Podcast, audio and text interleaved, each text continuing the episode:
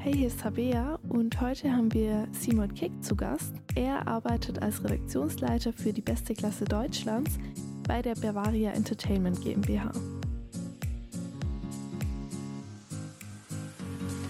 Beyond Bayreuth. Medienwissenschaftsstudierenden auf der Spur. Hey Simon, schön, dass du heute da bist. Hallo Sabea, ja, sehr gerne. Vielen Dank für die Einladung. Stell dich doch am besten selbst kurz vor. Wo kommst du her? Wo bist du jetzt? Und was machst du beruflich?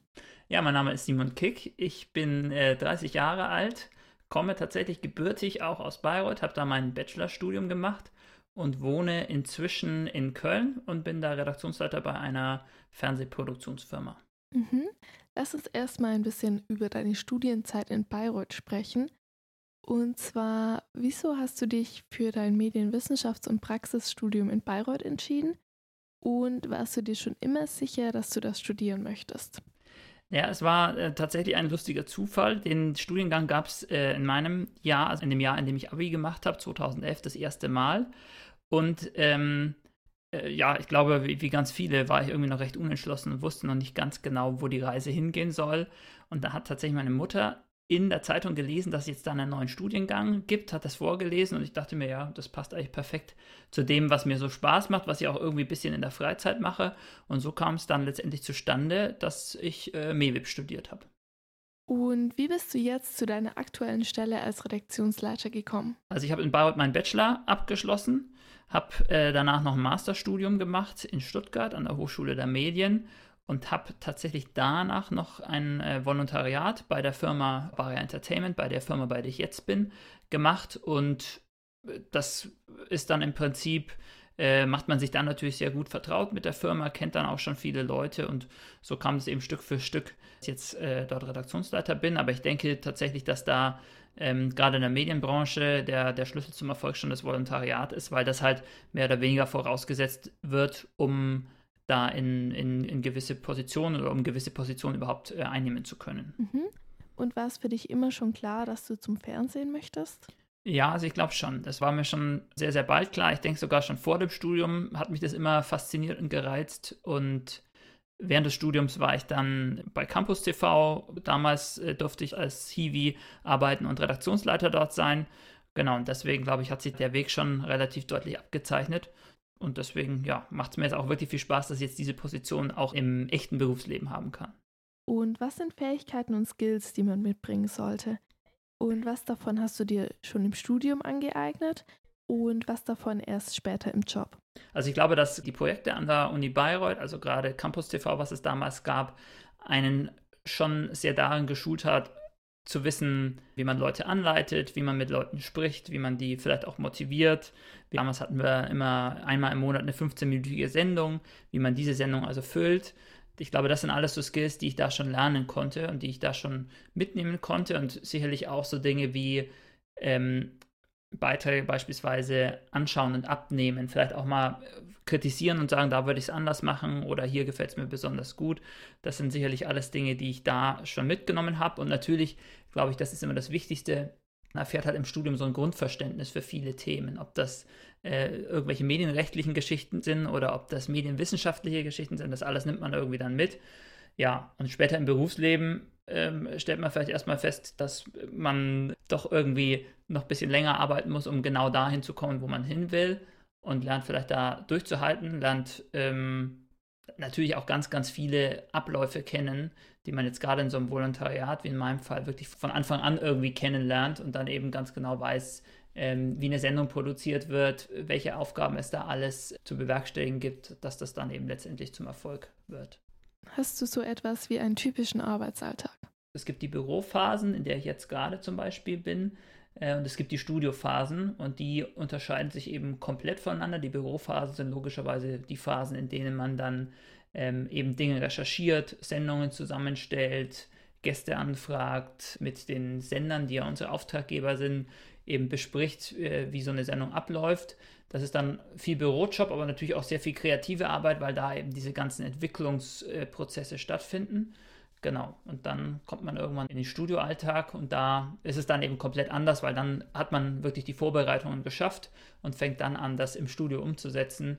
Und da ist halt viel Proben, besprechen, nochmal proben, aufnehmen, nachbesprechen, genau. Und wie lange geht so eine Phase ungefähr?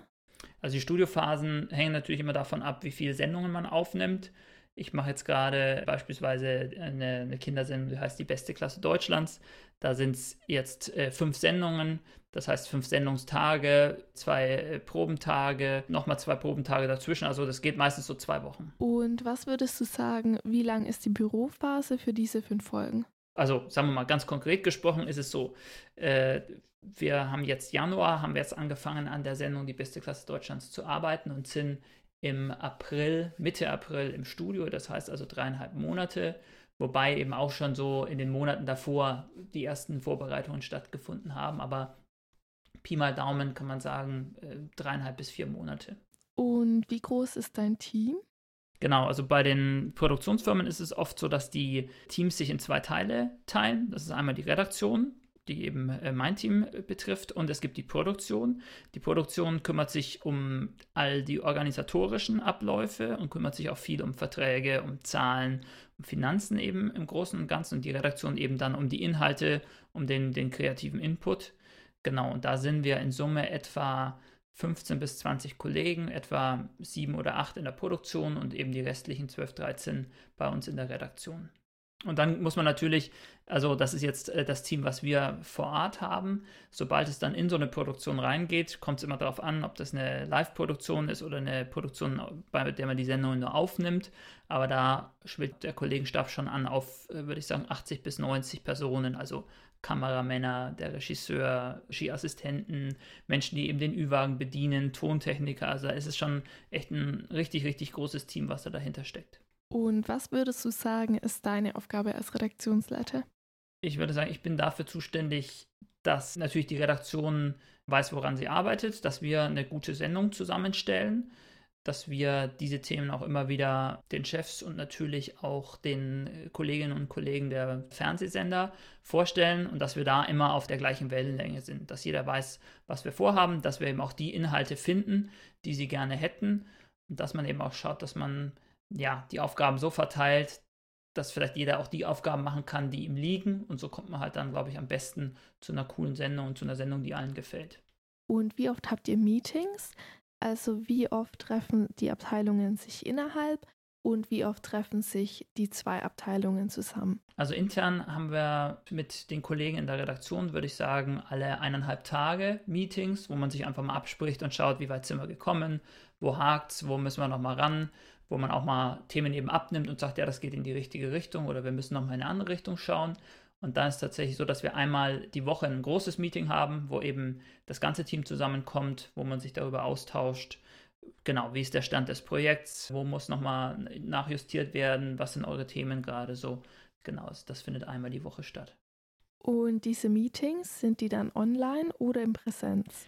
Die sind äh, hybrid ein Teil der Kollegen sitzt äh, beispielsweise in Erfurt, ein Kollege sitzt in Erding, manche Leute sind im Homeoffice und ungefähr die Hälfte ist dann meistens so im Büro, sodass wir also sowohl äh, uns in einem Meetingraum zwar versammeln, aber trotzdem dann noch über Teams alle anderen Kollegen zuschalten. Und wie entscheidet ihr euch für die Gäste oder auch für die Experimente, die in der Sendung vorkommen? Gibt es da eine bestimmte Abteilung, die dafür verantwortlich ist? Das ist auch die Aufgabe der Redaktion, da Gäste zu recherchieren. Lustigerweise war heute eins äh, der Treffen, wo wir länger darüber gesprochen haben. Da ist es immer in unserem Fall eben ganz spannend zu schauen, was bewegt halt gerade die Kids. Die beste Klasse Deutschlands beispielsweise läuft ja im, im Kika dessen Stammzielgruppe ist 3- bis 13-Jährige. Da sind wir alle deutlich ähm, hinausgewachsen drüber, aber trotzdem schaut man halt dann so, was ist gerade deren Ding, äh, wo, wo können wir da irgendwie anknüpfen, sind natürlich viel auf TikTok unterwegs, schauen, wer wird da gerade stark geklickt und versucht halt dann auch da wieder eine schöne Mischung hinzubekommen aus Sportlern, aus, aus Leuten, die beispielsweise sich mit äh, Insekten auskennen. Da hatten wir letztes Jahr jemanden dabei. Hin und wieder auch irgendwelche Künstlerinnen und Künstler, die dort auftreten können. Und dann schaut man eben einfach, dass wir da eine gute Mischung hinbekommen, die irgendwie ja möglichst alle Zuschauer abdecken, dass man jetzt nicht nur Gäste hat, die vielleicht die Jungs der Klasse unserer Teilnehmer eben cool finden, sondern auch die Mädels und dass da eben eine gute Mischung zustande kommt. Du hast gerade schon Kinder angesprochen. Bei die beste Klasse Deutschlands spielen Kinder ja eine große Rolle. Ähm, dazu geht auch meine nächste Frage und zwar, wie ist es denn mit Kindern zu drehen und vor allem so viele Kinder im Studio zu haben? Also mit Kindern zu drehen ist eigentlich immer relativ kompliziert, weil es da richtigerweise eben sehr, sehr viele Auflagen ähm, des Jugendschutzes letztendlich gibt, die man da beachten soll. Also es fängt damit an, dass eben Kinder maximal drei Stunden am Stück äh, was machen dürfen, dass man natürlich bei einem Erwachsenen lässt man sich eben eine Einverständniserklärung unterschreiben, kann das direkt vor Ort machen. Bei Kindern muss man eben immer schauen, dass da auch wirklich die Eltern unterschreiben, dass beide Eltern unterschreiben. Also es ist erstmal in der Organisation deutlich bürokratischer.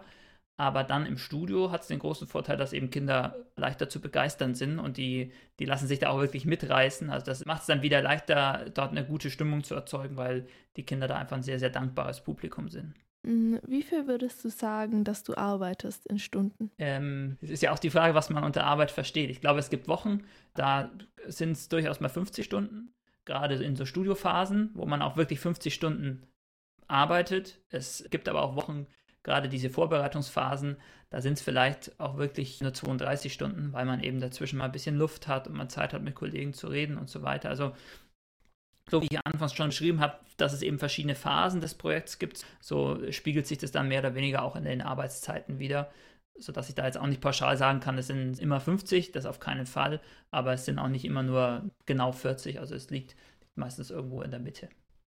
Mhm. Das heißt, du würdest sagen, dass Überstunden in der Produktionsphase eigentlich normal sind, aber die sich dann durch die Bürophasen wieder ausgleichen. Genau, also so kann man das sagen. Das muss man sich auch so äh, vornehmen, dass man logischerweise im Studio mehr arbeitet. Das liegt ja einfach daran, dass die Studios viel Geld kosten, man da wirklich nur kurze Slots bekommt, weil danach schon wieder die nächste Produktion dran ist. Das heißt, man muss wirklich diese Studiokapazitäten, die man dann hat, voll ausnutzen. Und deswegen ist es da auch ganz normal, dass da eben länger gearbeitet wird. Das ist aber tatsächlich auch nicht schlimm, weil man da natürlich auch voll on fire ist, auch Lust drauf hat und man weiß ja auch, wo, worauf man hinarbeitet. Und man weiß eben auch, dass danach dann wieder ruhigere Phasen kommt, wo man die Überstunden abbauen kann Insofern ist das auch vollkommen in Ordnung. Ich persönlich finde es schlimmer, Langeweile zu haben und, und die Zeit rumbekommen zu müssen, als mal ein, zwei Stunden länger bleiben zu müssen, weil halt gerade viel zu tun ist.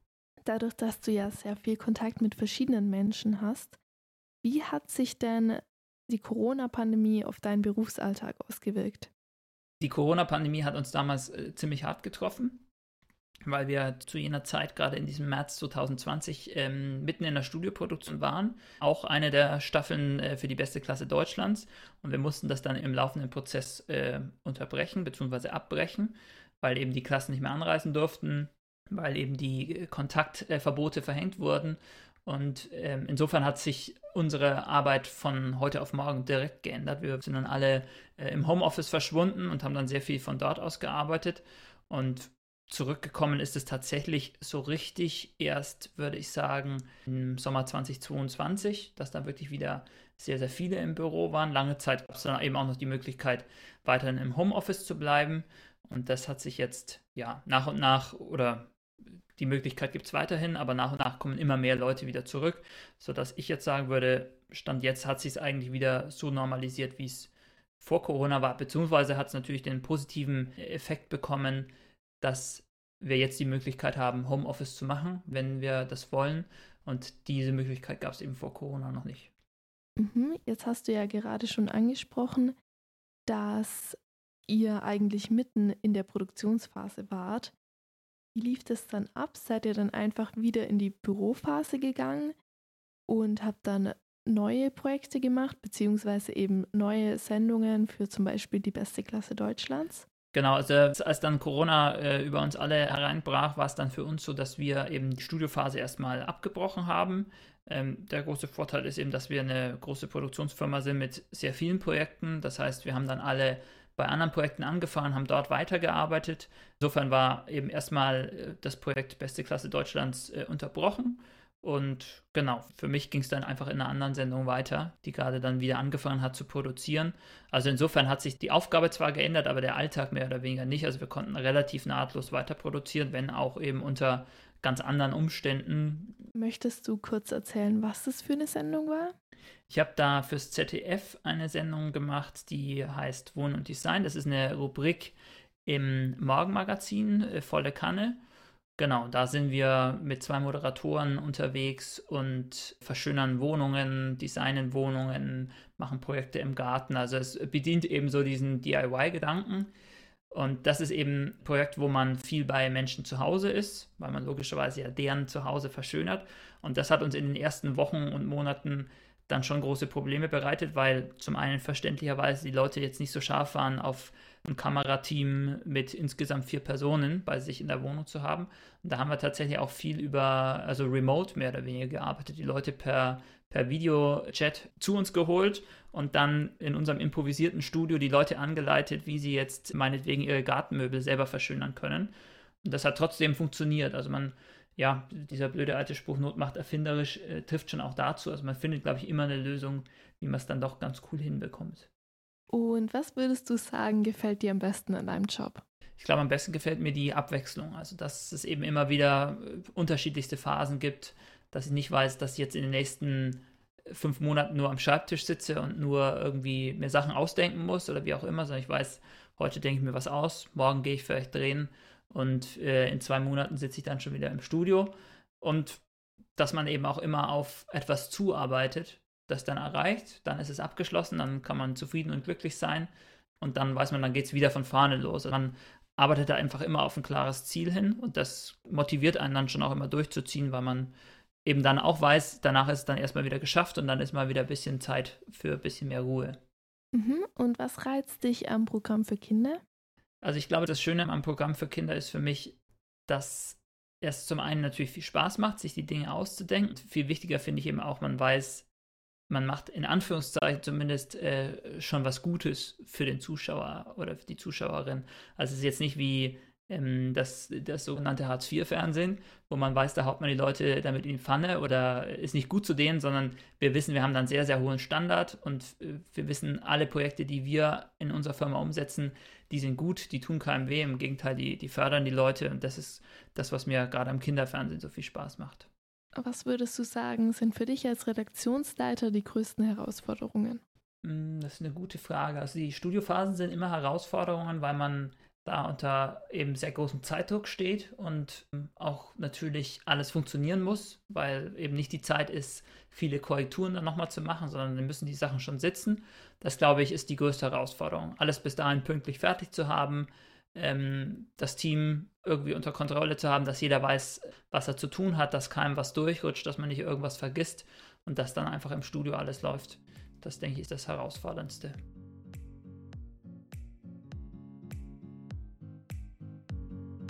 Jetzt kommen wir auch schon zum Abschlusstalk. Und zwar reden wir jetzt wieder mehr über deine Zeit in Bayreuth. Der Abschlusstalk. Gibt es etwas, was du den jetzigen aktuell Studierenden mitgeben möchtest?